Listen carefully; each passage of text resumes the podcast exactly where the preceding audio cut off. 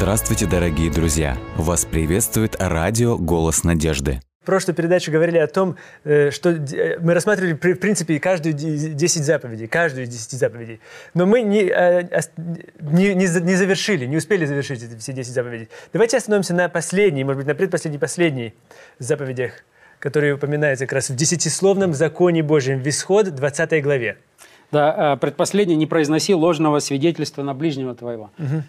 Это заповедь. Если бы она соблюдалась сегодня населением Земли, угу. столько бы избега- э, избежали мы проблем, трудностей. Вот это вот ложное свидетельство – это серьез, серьезный бич современного поколения когда э, всевозможная информация идет не, про, не э, доказанная, дезинформация, дезинформация и так далее. То есть Господь заботится о человеке, Он заботится о чести человека. А, поэтому он оберегает и хочет, чтобы э, никто ложного не произнес. Вы представляете, забота Бога о своем творении. Э, и, э, естественно, последняя заповедь «не, не желай». Да, не желай дома, не желай жены ближнего, не желай раба, ни рабыни его, ни вала, ни осла, ничего, что у ближнего твоего. Да, интересно отметить, что последняя заповедь, она как бы имеет дело с внутренними побуждениями, да, угу. если, допустим, не кради, угу. не убивай, не прелюбодействуй, хотя Иисус Христос в Новом Завете да. расширит и покажет, что мы можем а, прелюбодействовать внутри, в сердце своем. Мы даже, можем красть. Даже тогда, когда мы посмотрим, мы уже можем прелюбодействовать. Или даже тогда, когда мы говорим с друзьями, с кем-то, не убивая, кто-то даже скажет, подумает о том, чтобы убить, это уже сразу убийство. То есть э, последняя заповедь, она говорит о мотивах, о внутренних mm-hmm. побуждениях.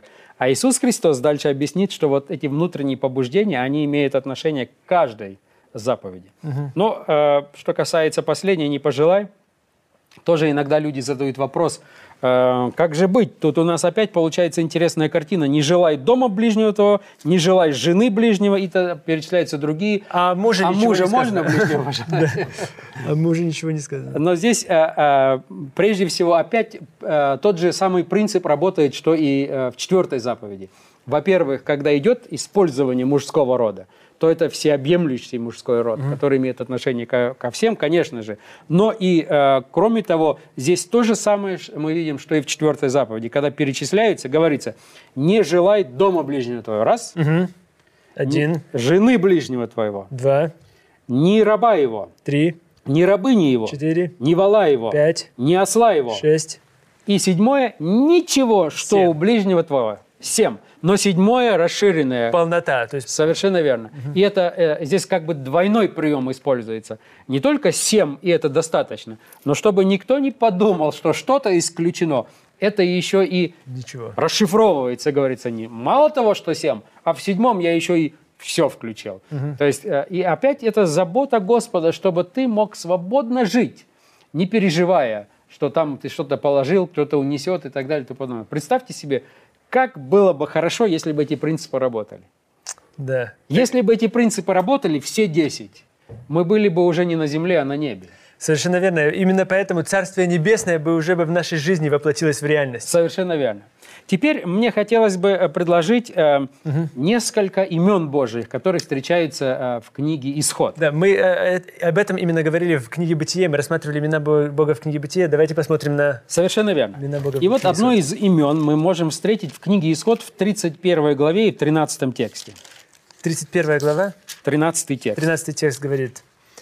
«Скажи сынам Израилевым так, Субботы мои соблюдайте, ибо это знамение между мною и вами в роды ваши, дабы вы знали, что я Господь, освящающий вас». Вы знаете, в оригинале оно представлено как имя Божие. Освящающий вас, да? Яхве, освящающий. Угу, То есть э, используется имя Божие Яхве, и затем оно как бы более квалифицируется или описывается. Господь освящающий. Я Господь освящающий, дабы вы знали, что я Господь, освящающий вас. Но интересно отметить, что опять речь идет о субботе. Угу. Говорится, субботы мои соблюдайте, ибо это знамение, это знак между мною, Творцом, угу. и вами в роды ваши, дабы вы знали, что я Господь, освящающий вас. вас. А что значит освящающий вас? Ну, мы, в принципе, говорим о том, что освящающий, само слово значит отделяющий, как будто бы. Совершенно верно. Отделяющий для чего-то особенного. Точно так же, наверное, поэтому книга «Исход» вся пропитана этим, этим когда Господь изби... снова втор... второстепен... второй раз уже избирает народ израильский, и Он говорит, выводит его, освящая его, создавая еще новую нацию заново. Совершенно верно. А, когда мы говорим о процессе освящения, то это, конечно, быть особенным. Это mm-hmm. истинное значение самого слова. Но когда она всегда э, э, связывается с именем Божьим, то качество Божие переходит тоже на э, сам этот процесс, так называемый mm-hmm. процесс освящения. То есть э, Господь пытается вернуть образ Божий человеку. Да? Да, Он, да. Я святой, и я свят, поэтому будьте и вы святы. святы. Он э, это использует и говорит, то есть я занят тем, я хочу вернуть вас в ваше первозданное, первоначальное, задуманное состояние. То есть процесс Божий – это обращение к человеку снова для того, чтобы его вернуть в святость свою, чтобы в Эдемский сад как будто бы возвратить совершенно, заново. Совершенно верно. До грехопадения. И вот этот вот процесс освящения, процесс преобразования, процесс улучшения, э, если мы так можем так сказать, э, он происходит. Но что интересно, это совершает в нас кто? Тут написано, тут четко написано, я Господь освящающий. Мы не можем себя сами осветить. Совершенно верно. Это Только очень Господь. важная деталь, что э, процесс освящения – это дело Божие. Это не то, что мы сами своими руками, вот я должен стать святой сегодня, я вот так, Ничего подобного. Или, или я выбираю, например, бумажку и на ней пишу, я не буду делать этого, ни этого, ни этого, ни этого, и потом только вечером ставлю э, галочки, что сделал, что не сделал. Это не освящение. Совершенно верно. Бог освящает. Бог является... И Он избрал субботу как знамение того, что Он освящает. То есть, другими словами, вы иногда можете слышать, что когда кто-то э, слышит, что кто-то празднует субботу, о, это законники. Угу. Это они хотят заслужить спасение.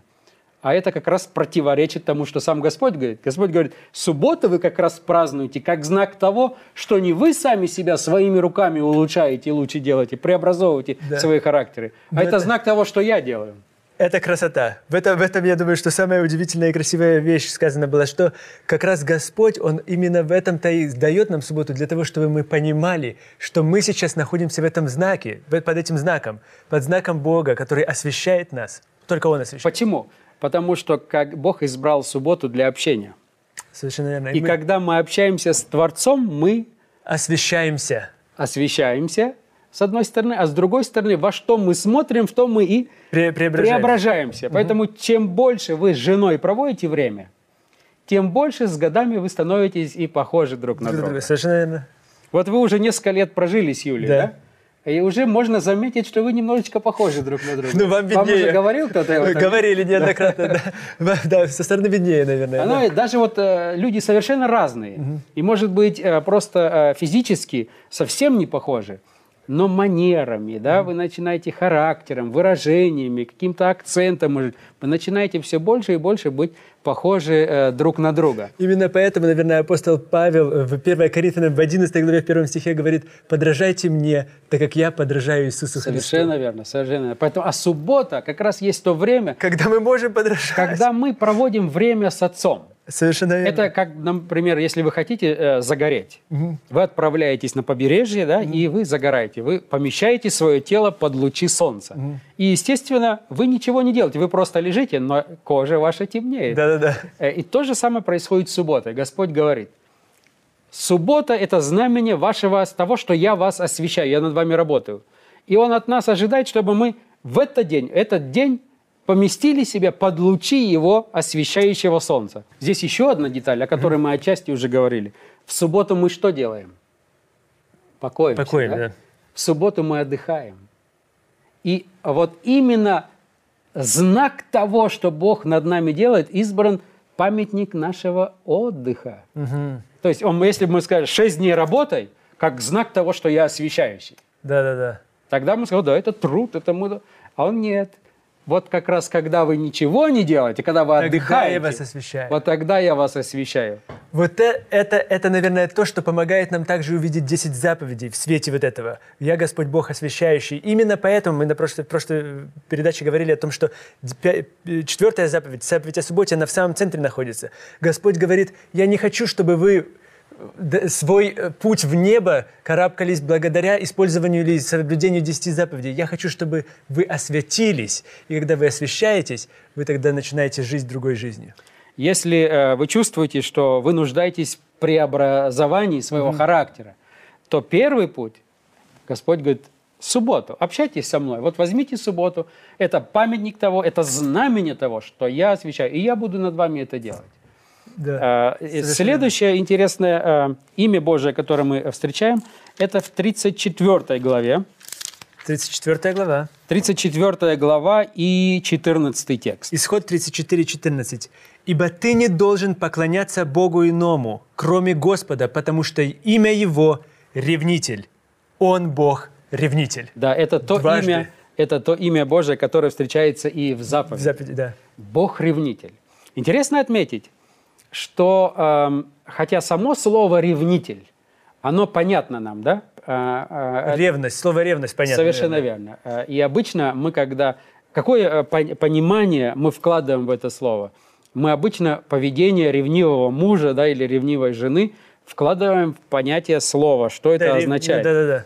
Интересно отметить, что... Необоснованное иногда действие, когда мы говорим, что он, он настолько ревнив, что он сейчас готов взять нож и что-то сделать да. и так далее. И, в общем-то, у большинства людей, когда они слышат слово э, «ревнует», Угу. Мы это связываем с отрицательным нечем. Да, да? На своем языке мы сразу это понимаем, как, как в 21 столетие, язык 21 столетия. Да, но что интересно, в оригинале, хотя э, понятие ревности присутствует, угу и довольно-таки широко. И обычно описывается в контексте семьи. Муж ревнует, супруга ревнует и так далее и тому подобное. Но когда речь идет о Боге, там используется такая грамматическая форма этого слова, которая не используется больше ни по отношению никому, только по отношению к Богу. Вот это да. То есть э, этим самым авторы библейского писания хотят сказать, да, Бог, Он ревнитель, угу. Он ревнует, он любит. Но это не та ревность, которую вы видите, когда ваш сосед ревнует свою супругу или наоборот. То есть поведение Бога, оно несколько иное. И оно содержит в себе именно понятие любви. Что есть... Бог любит вас так, что ему не все равно, куда вы смотрите, к нему на небо, или вы смотрите на тех башков, которых вы себе творите. То есть даже в этом слове прослеживается не ревность ради ревности, ради Совершенно ревности, верно. но ревность из-за обилия любви. То есть в этом э, содержится очень положительное. То есть содержится то, что Господь Бог, Он, и, ты не безразличен Богу что каждый из нас, нас, конечно, если вы посмотрите, сколько сегодня миллиардов людей uh-huh. на этой земле, особенно когда вы посещаете такие страны, как Китай или Индию или Филиппины, где так много людей, их так много, кажется, как будто мураши здесь на земле. Uh-huh. Когда, ну что мы для Бога? Хотя наша Вселенная – это ничтожная точка э, да. во всей Вселенной, э, наша э, Земля, да. Земля и атмосфера. Э, но Господь, а Библия нам говорит о том, что мало того, что Он тебя знает, Он еще и Бог ревнитель. А, другими словами, не, не тот, который теряет терпение и угу. готов тебя наказать, нет, а именно имеется в виду, что тот, который, который тебя так любит, что ты ему не безразличен. Ты, э, твое положение, в котором ты находишься, Богу не безразлично. Угу. Он к тебе относится с такой любовью, которая заслуживает даже ревность, но ревность не человеческую а именно Бог. Поэтому вот эта грамматическая форма, которая здесь используется, используется во всем Священном Писании только по отношению к Богу, дабы не перепутать. Потому что человек склонен, когда мы говорим о гневе Божьем, угу. та же самая картина. Мы иногда говорим «гнев Божий», и мы сразу думаем, вот мой сосед гневается или мой муж гневается, вот точно так же себя Господь ведет. И мы начинаем воспринимать Бога как гневающийся, а это да. совершенно иное. Итак, мы вместе с вами посмотрели и говорили о том, что Бог – это Бог освящающий.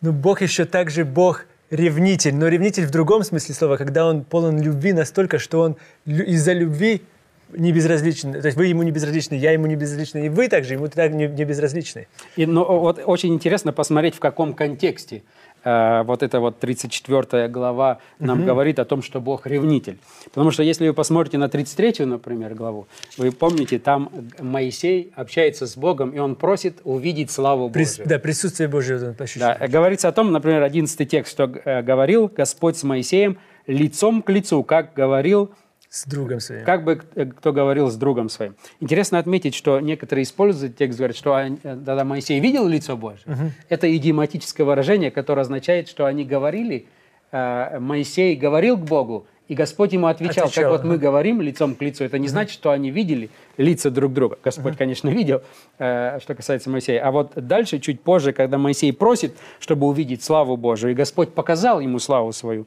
и он... э, В 18 тексте «покажи мне славу свою».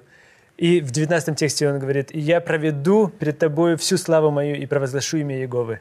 И интересно, когда вы читаете, это тоже очень э, трогательное описание э, заботы Божией о человеке. Он говорит, хорошо. Моисей говорит, ну я хочу, покажи мне, Господи, Как больше будто о бы Тебе». детский, даже кажется, как будто бы по-детски. Как- Что же Моисей хочет увидеть? Как будто бы маленький ребенок просит чего-то.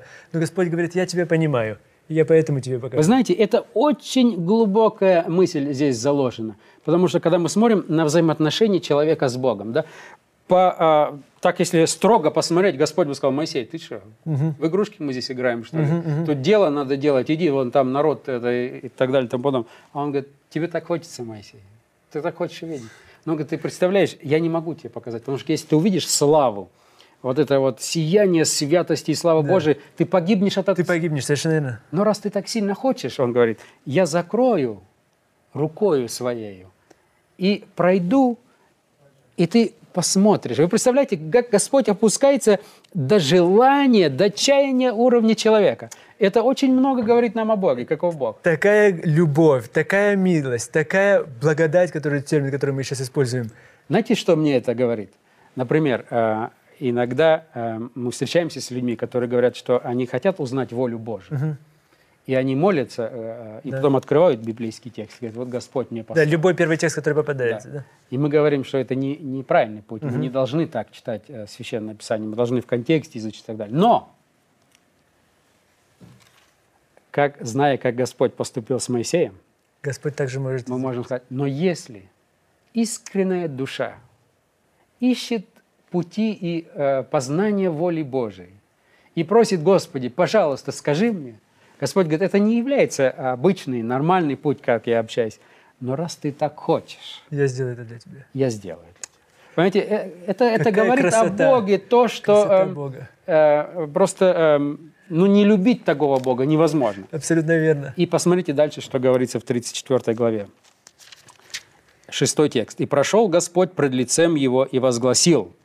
И вот дальше идет описание Бога. Ну, прочитайте, какое красивое. Господь, Господь, Бог человеколюбивый и милосердный, долготерпеливый и многомилостивый и истинный, сохраняющий милость в тысячи родов, прощающий вину и преступление и грех, но не оставляющий без наказания, наказывающий вину отцов в детях и в детях детей до третьего и четвертого рода. То есть опять а, То же а, самое. указание на, э, на заповеди. Да, мы прошлой, на прошлой передаче мы говорили с вами о том, что там говорилось третий, наказывающий до третьего и четвертого рода и благословляющий до тысячи, а здесь как будто бы перевернуто все. Говорится, я благословляющий до тысячи, но наказывающий. Да, и, но представьте себе, э, лучшее описание Бога вряд ли мы найдем. Да. Как здесь он говорит, Господь, Господь, то есть два раза используется Яхве. Яхве, Яхве, да. Яхве, Яхве.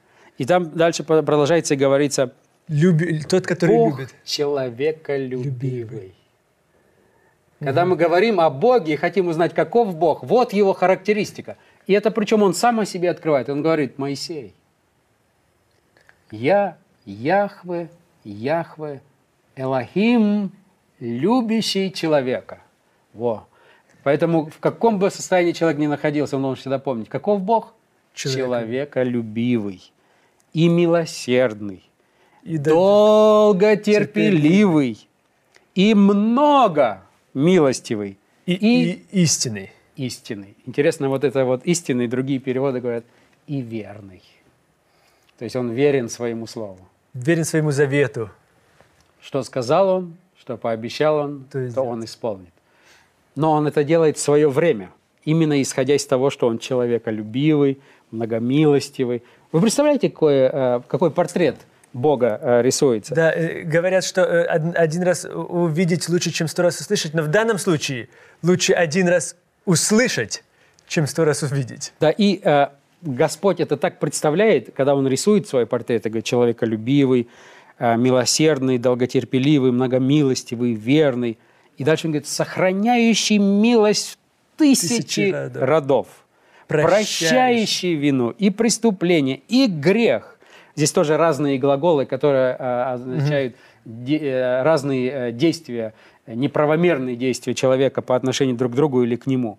Но дальше он говорится, но при этом не оставляющий без не наказания. оставляющий без наказания. Но это наказание опять истекает, выходит из чего? Из человеколюбия, угу. из верности, из милосердия. из милосердия. Вот откуда идет. Если Господь прибегает к наказанию, то мы можем быть на стопроцентно уверены, что если Он что-то допускает или наказывает, то из чувств человеколюбия, милосердия, прощения, его цель, она хорошая. И поэтому в трудностях, когда человек попадает, вот зная, понимая этот характер Божий, эту картину, он иногда Бога не понимает. Он как Иов говорит, я не понимаю, но я все равно буду продолжать, и буду смотреть, и буду ожидать. И восхищаться буду, в конце концов. Совершенно верно. Вот это э, как раз знание Бога, что делает. Поэтому очень важно, когда мы читаем Священное Писание, именно не пропускать такие места, которые нам рисуют портрет э, нашего угу. Господа. И вот исход 34 глава – это ну, одна из самых таких вот ярких глав, портретов, я бы сказал, где Господь рисуется. И вот в этом контексте используется имя Бог-ревнитель. Угу. То есть показывающий, что я настолько вас люблю, что я нахожусь с вами как бы в завете брачном. Угу. Но мое, но да. слово не такое, которое описывает поведение вот вашего соседа-ревнителя, может быть, или вашего мужа-ревнителя. Господь по-другому ведет. Он говорит, я исхожу из того, чтобы спасти, чтобы помочь, тысячу раз. И, пожалуйста, никогда, дорогие слушатели, не забудьте вот это сравнение. Тысяча и три-четыре рода. Да. Тысяча и три-четыре рода. Господь любит до тысячи родов, благословляет до тысячи родов и иногда до тридцать-четвертого рода, как написано. Вы знаете, это выражение тысяча и три-четыре, это означает мы бы так сказали, вот миллиарды раз. Да. Ну, там один-два раза. Да, один раз, вот да, это да. вот такое приблизительное сравнение. Он говорит, покажет, посмотрите мое сердце. Человеколюбивый, многомилосердный, прощающий, спасающий. Вот кто я.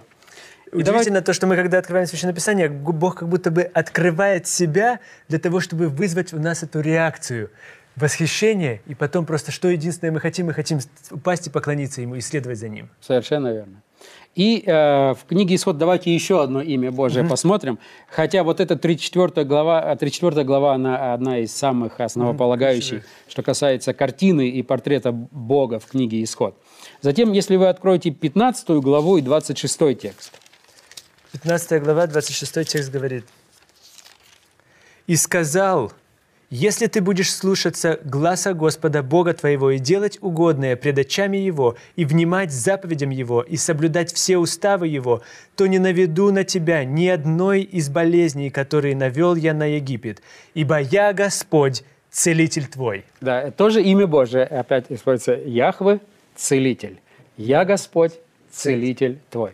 То есть э, это тоже многое говорит о нашем Господе. Господь наш целитель. А кто сегодня не нуждается в исцелении? Угу. И Господь говорит, я, я твой целитель. То есть, другими словами, мы имеем а, картину Бога, представленную в книге «Исход». Это Бог-избавитель. Потому что сама книга «Исход» э, называется, как мы говорили в оригинале, вот имена, да, угу. Велех Шимот, потому что через имена придет кто? Сам Иисус Христос. Совершенно верно. То есть это как раз тоже указание на избавление, на избавителя, на того, кто придет. Или, как Септуагинта называет, и русский синодальный перевод, книга «Исход», Ex, yeah, тоже избавление. То есть э, Бог книги «Исход» – это Бог, избавляющий Бог. Угу. Это основная мысль этого. И на фоне того, что Бог, Он избавляет, Он четко демонстрируется, показывается Бог спасающий – избавляющий от рабства, прощающий, любящий, в контексте семьи, э, Бог-ревнитель. Он также... Бог-целитель, Он беспокоится а даже о вашем теле. То есть не только беспокоится о вашем э, душевном состоянии или эмоциональном состоянии, Он еще и беспокоится о вашем физическом состоянии, этот Господь. Но и этот Господь, Он не только прощающий, избавляющий, но он еще и тот, кто, и этим заканчивается, в общем-то, вся книга «Исход», он еще и живущий, желающий жить рядом с вами. Скинии. Скини. И поэтому, именно поэтому он как раз и говорит, что я поставлю скинию и буду находиться посреди вас. Именно поэтому, наверное, в Евангелии от Иоанна уже в первой главе, в 14 тексте мы говорим об Иисусе Христе, когда Иисус Христос приходит, он говорит, что... И э, мы можем это прочитать. Евангелие от Иоанна, первая глава, 14 текст – говорит, И Слово стало плотью и обитало с нами, полная благодати и истины, и мы видели славу Его, славу как единородного от Отца. Обитало с нами, здесь слово используется эскюнеосен, которое тоже знает эскюнеосен, то же самое, что скиния, и слово стало скинией. Совершенно верно. Вот это откровение красоты Бога в, в книге Исход, которое продвигается и идет вперед до Нового Завета и, и живет сейчас. И вот теперь вот в этом контексте избавляющий, желающий жить с вами в скине, живущий, в этом контексте помещены, четыре, э, э, э помещены десятисловный, э, десятисловный закон и четвертая заповедь желанием общения. В этом контексте следует понимать четвертую заповедь. Желание Бога быть с нами. И вот как заканчивается книга «Исход», это очень также примечательно. 38 э, текст 40 главы, э, завершающий, как бы сказать, аккорд. Пожалуйста, прочитайте 38 текст 40 главы. «Ибо облако Господне стояло над скинию днем, и огонь был ночью в ней пред глазами всего дома Израилева во все путешествия их. То есть, другими словами, они, они э, э, переживали трудности, как мы mm-hmm. знаем. Иногда не хватало воды, иногда не хватало пищи, э, той, которую они хотели. Э, но очень интересно то, что облако, Божье облако, было всегда. Пред глазами всех. И днем, и ночью. Это говорит о том, что даже когда человек проходит через трудности, если он внимательно всмотрится во все, что происходит вокруг, он все равно увидит знаки Божьей любви.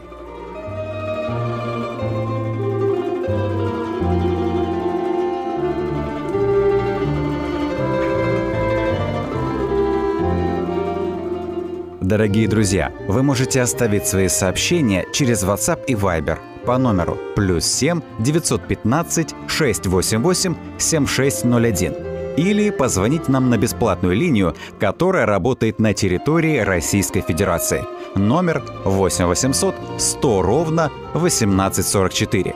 8 800 100 ровно 1844.